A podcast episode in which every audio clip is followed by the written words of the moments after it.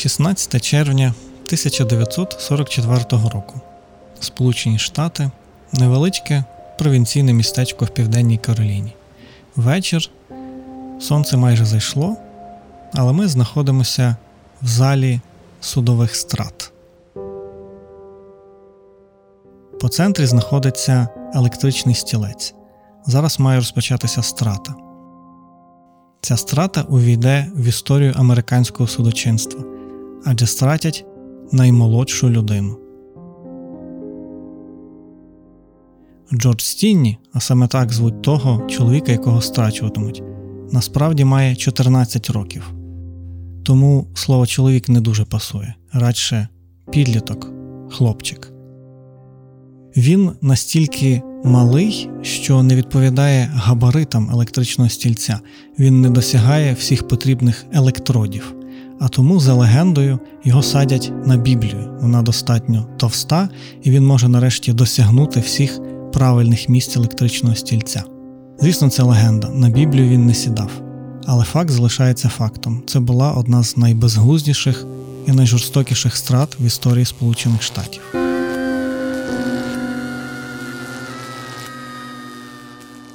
За що ж стратили Джорджа Стінні?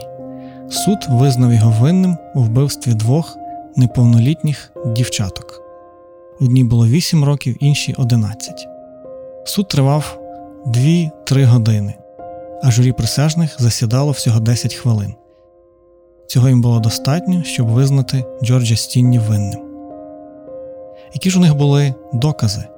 Насправді, єдиний доказ про те, що Джордж Стінні міг бути причетним до цього вбивства, це те, що він був останньою людиною, яка бачила цих дівчаток живими.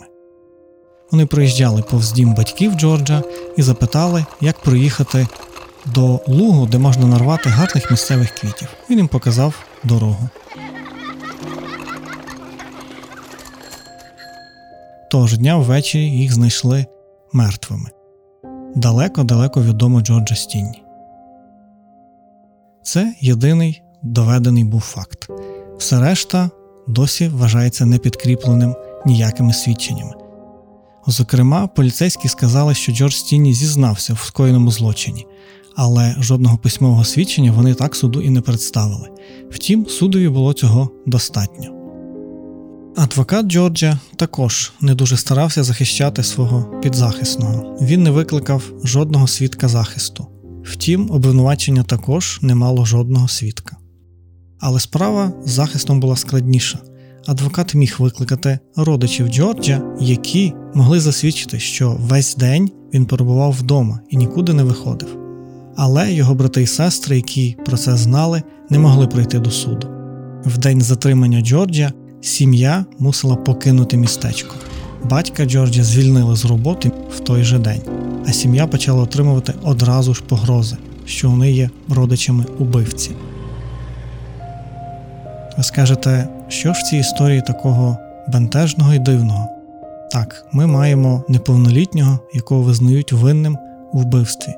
Ми маємо адвоката, який не старається його захищати. Ми маємо родину підсудного, яка тікає з містечка через погрози, і журі, якому достатньо всього 10 хвилин, щоб на основі відсутніх доказів, тим не менше визнати вину підсудного.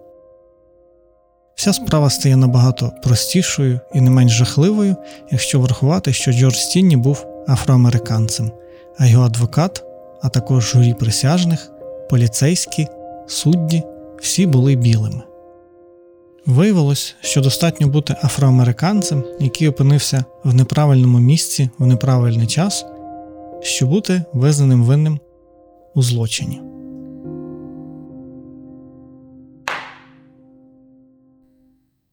Всім привіт! Ви слухаєте подкаст Правила гри. З вами Данило Суден, і сьогодні ми поговоримо про книжку Говарда Беккера Аутсайдери дослідження соціології девіації. Говард Беккер відомий американський соціолог, один з творців так званої теорії ярликування. Це одна з теорій в соціології девіантної поведінки. Давайте на мить зупинимось і поговоримо, що ж таке девіантна поведінка, адже саме слово настільки ввійшло тепер до повсякденної мови, що деколи має несподівані, неочікувані значення.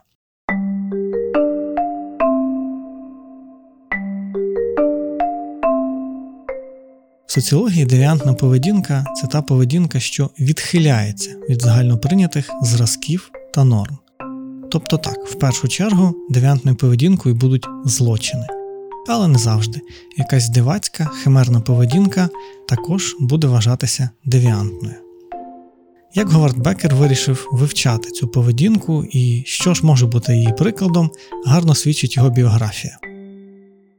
Сам Бекер починав свою кар'єру як студент соціології в Чикаському університеті.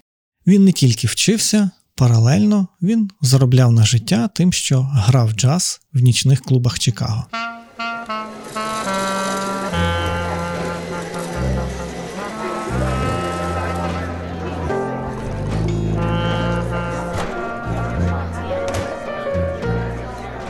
Так, він теж був джазменом. Спостерігаючи за життям своїх колег, а також реакцію на них американського середнього класу, він виявив, що для американського суспільства сорокових вони є аутсайдерами, людьми ззовні респектабельного товариства.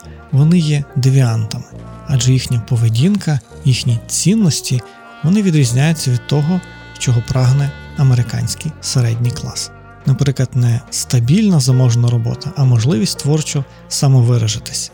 Зокрема, джазмени протиставляли себе тим, хто вже почав грати комерційну музику, тобто ходити в респектабельні ресторани і грати те, що хоче чути середній клас. Чому? Тому що їм замовляють музику, а справжній джазмен має бути вільний в своїй творчості. Отже, джазмени приклад аутсайдерів, приклад девіантів. Але що ж таке теорія ярликування? Сам Говард Бекер не любив цієї назви. Він казав, що більше його теорії пасує поняття інтеракціоністська теорія девіантної поведінки. І це звучить ще загрозливіше. Але насправді нічого складного. Інтеракціоністський це той, що стосується взаємодій. Адже з латини інтеракція це і є українською взаємодія. Отже, девіантна поведінка має пояснюватись через взаємодії. Як так? Давайте поступово розберемо, які ж є складові теорії Беккера.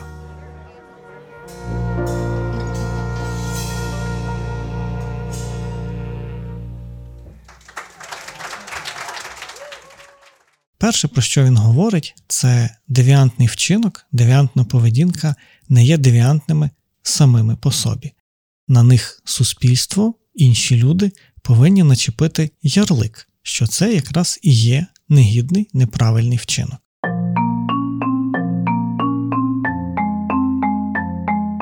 Саме тому теорія і отримала назву ярликування. Як відбувається це ярликування? Тут, каже Бекер, потрібно враховувати дві речі. По-перше, чи вчинок дійсно відрізняється від загальноприйнятих правил чи норм, і по-друге, як його було визнано, оцінено іншими людьми. Наприклад, як у випадку з Джорджем Стінні, вся його провина полягала в тому, що в день загибелі дівчаток він з ними розмовляв. Цього достатньо, щоб визнати його винним. Отже, він не вчинив нічого поганого, але цей вчинок був кваліфікований як девіація, як свідчення того, що він міг убити їх. Ми можемо мати і зворотню ситуацію. Людина чинить відвертий злочин, але суспільство вважає, що нічого страшного не сталося. Як приклад останнього, я б хотів навести оповідання о Генрі, Фарон і Хорал. За сюжетом, бездомний намагається перебути зиму, вочевидь, оскільки він не має житла, то перебути найбезпечніше йому у тюрмі. Там відносно тепло, в принципі, годують, і треба вчинити просто якийсь злочин, за який його посадять до тюрми ну, десь на три місяці, ну півроку, якраз щоб перебути холодну пору в теплі. Він намагається всіляко вчинити дрібне правопорушення і потрапити до тюрми. Але що він не робив, виявляється, це не вважається злочином. Найбільш промовистий епізод, коли він починає вдавати себе п'яного і чіплятись до перехожих на головній вулиці свого містечка. Поліцейський каже: Не приймайтесь, це студент нашого університету. Їхня футбольна команда сьогодні виграла в матчі. Нехай трошки порозважаються. Або він намагається розбити вітрину. Це бачить поліцейський і кричить: Хто розбив вітрину? на що головний герой оповідання каже: Це я. І поліцейський йому відповідає: Та ну, і йде шукати справжнього винуватця.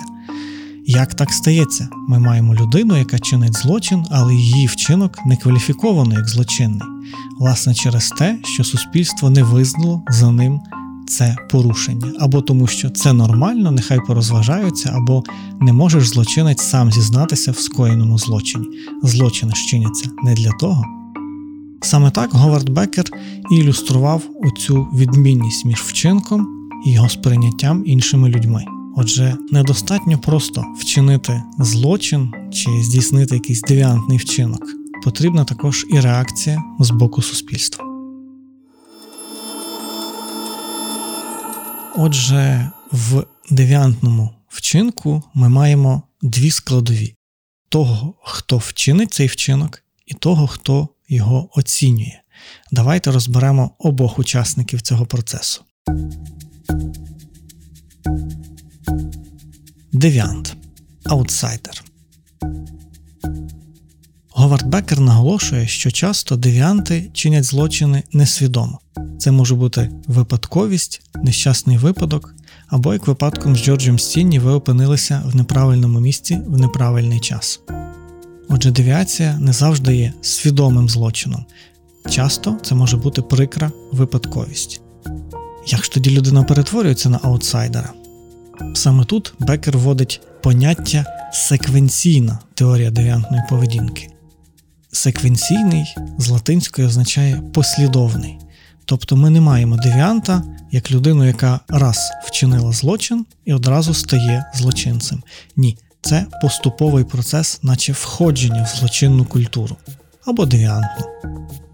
Людина чинить вчинок, він може бути випадково девіантним. Суспільство, якщо його не помічає, все обходиться добре. Але якщо помічає, то і тут не все так просто. Цей девіантний вчинок має бути кваліфікований як девіантний чи ні. Здається, ну гаразд, ось тут процес і творення злочинця завершився.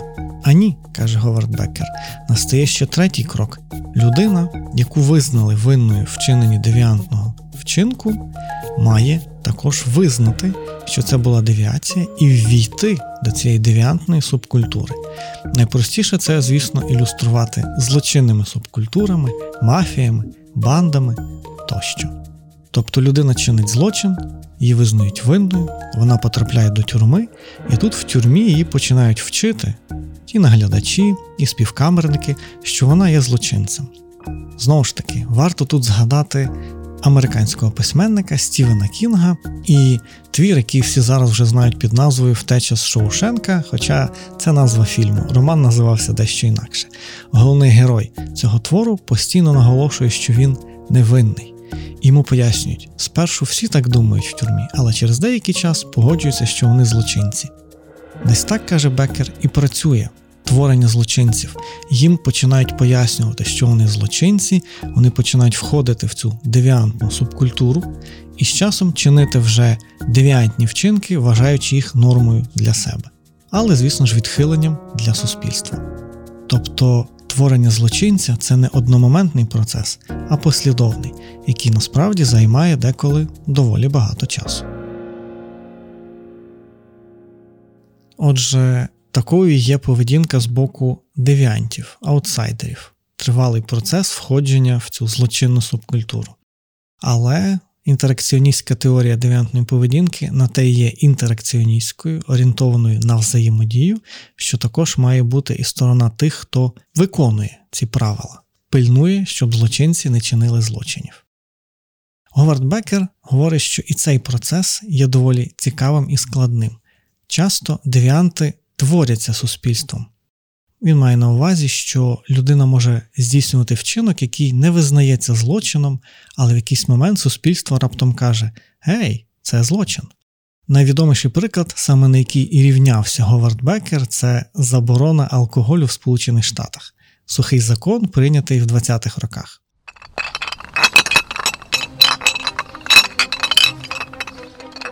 Самі американці з цього приводу жартують, що у них прийняли сухий закон, і через 10 років у них почалась Велика депресія. Отже, раптом виявляється, що ви п'єте алкоголь і це нормально, але з якогось дня це вже девіантна поведінка. Як так сталося? Дуже просто каже Говард Беккер, з'являються так звані моральні хрестоносці, тобто ті, хто хочуть запровадити нові правила. Чому він їх називає моральними хрестоносцями? Бо вони не просто відстоюють нові правила, але відстоюють цінності. Творення правил за Беккером також тривалий процес. В першу чергу відбувається усвідомлення цінності, яку потрібно захищати. У випадку американців це були цінності протестантизму, тобто ясної свідомості і важкої наполегливої праці. В цій системі координат алкоголю не було місця, адже він не робить людину продуктивнішою, і це засіб радше відпочивати чи розважатись, не зовсім відповідає протестантській культурі. Моральні хрестоносці дбають за цінності, тому вони пропонують запровадити нові правила. І це другий крок творення цих правил. Скажете, як так? Адже є вже правило, то який може бути наступний крок? А от третій крок найцікавіший це виконання цього правила. І тут Говард Бекер показує, що ми маємо дуже тісне мережево взаємодій. Моральні хрестоносці часто орієнтуються всього лиш на цінності. Як прописати гарний закон, постанову вони не вміють, а тому на другому етапі залучають людей, які є фахівцями, часто юристами, але не тільки. І тут з'ясовується, що до процесу починають долучатися інші зацікавлені сторони, наприклад, ті, хто матиме фінансовий зиск з того, щоб правило було прийняте. У випадку алкоголю, ясна річ, що таких сторін начебто й не було. Але Говард Бекер також аналізує, як приймалися закони проти марихуани. І з'ясувалося, що вирощувати коноплю в Сполучених Штатах заборонено, крім тих випадків, коли ви це робите в промислових масштабах. О, у вас, кажете ви, так е, наркомафія так і працює, вирощує щось в промислових масштабах. Але цей закон був вигідний саме тим, хто чи виготовляв корм для тварин, чи займався ткацькою діяльністю. Вони таким чином добивалися виключення себе з цих правил, а деколи навіть і пільг. Отже, каже Беккер, ми маємо людей, які пропонують правила, але ті, хто їх пишуть, часто слідують корисливим інтересам. Втім, і це ще не все. На третьому етапі з'являються виконавці цих правил, і ці виконавці часто мають зовсім інші і цінності, і норми, які вони слідують. Бекер аналізував діяльність поліцейських.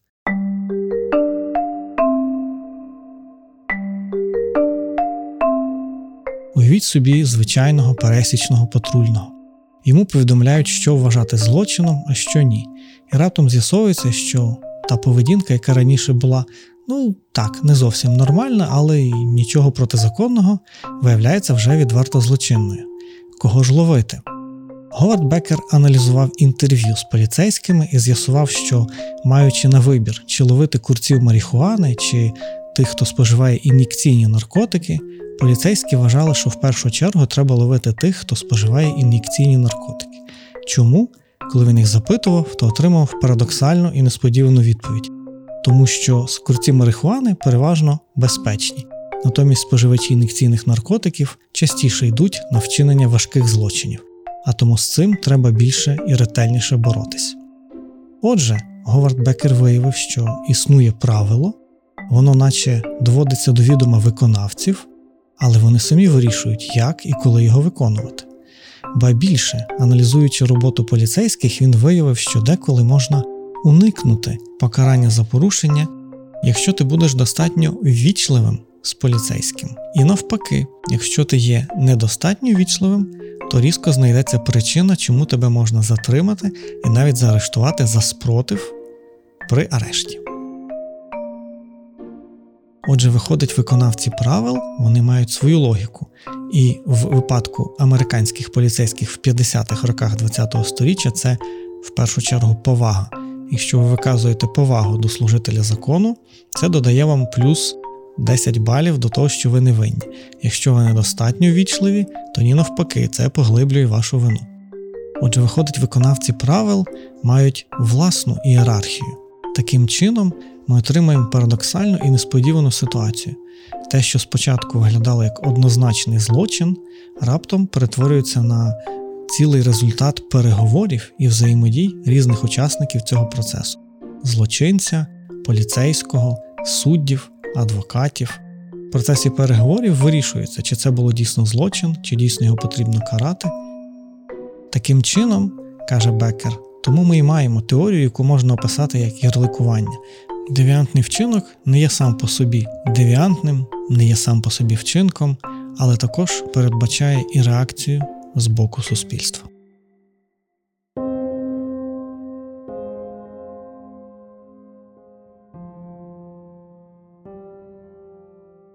Джорджа Стінні було страчено. Його сім'я не могла вступитися на захист, вони самі мусили рятувати своє життя, тікаючи з містечка. Але ця справа не залишилася забутою. Вона вплинула на американське суспільство, і я не випадково згадував Стівена Кінга. У нього є інший роман, який створений якраз під впливом процесу Джорджа Стінні. І це Зелена миля. Один з протагоністів твору, Джон Кофі, також афроамериканець, єдине, що він не неповнолітній, а набагато старший. Але його також звинувачують у вбивстві двох неповнолітніх дівчаток, проти нього немає доказів. Єдиний доказ це те, що його знайшли біля місця їхньої загибелі. Крім Кінга, були інші і письменники, і режисери, які знімали фільми чи писали книжки, базовані на історії Джорджа Стінні. Здавалось би, яке це має значення? Джордж Стінні загинув, історія загалом, начебто, завершена. Насправді, все не так просто. Рівно через 70 років після завершення процесу відбулось його повторне відкриття, і цього разу Джорджа Стінні було визнано невинним. Юридична процедура була дещо складніша. Суддя, яка переглядала матеріали справи, дійшла до висновку, що процес проходив з порушеннями. По-перше, не було доказів. По-друге, ті докази, які були представлені, швидше за все були сфальшовані, а саме йдеться про свідчення поліцейських, що Джордж Стінні зізнався. Так само журі присяжних було виключно білим, що робило його упередженим у справі Джорджа Стінні, і так далі. Загалом матеріали справи вважались такими, що зібрані з порушенням процедури, суд проведений з порушенням процедури, а тому всі обвинувачення з Джорджа були зняті.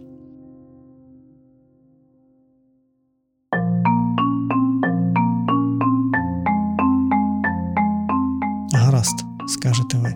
Це теж нічого хорошого для Джорджа не говорить, як і для інших афроамериканців, яких можуть теж ярликувати, звинувачувати у злочинах, яких вони не робили. Я б хотів згадати інший, не менш промовистий випадок, який трапився в травні 2020 року, а саме загибель Джорджа Флойда внаслідок перевищення поліцейськими своїх повноважень. Це сталося в Сполучених Штатах, і один з поліцейських, який затримував Флойда 9 хвилин і 29 секунд, коліном притискав шию Флойда, через що той і загинув. Але цього разу справа так просто не завершилась.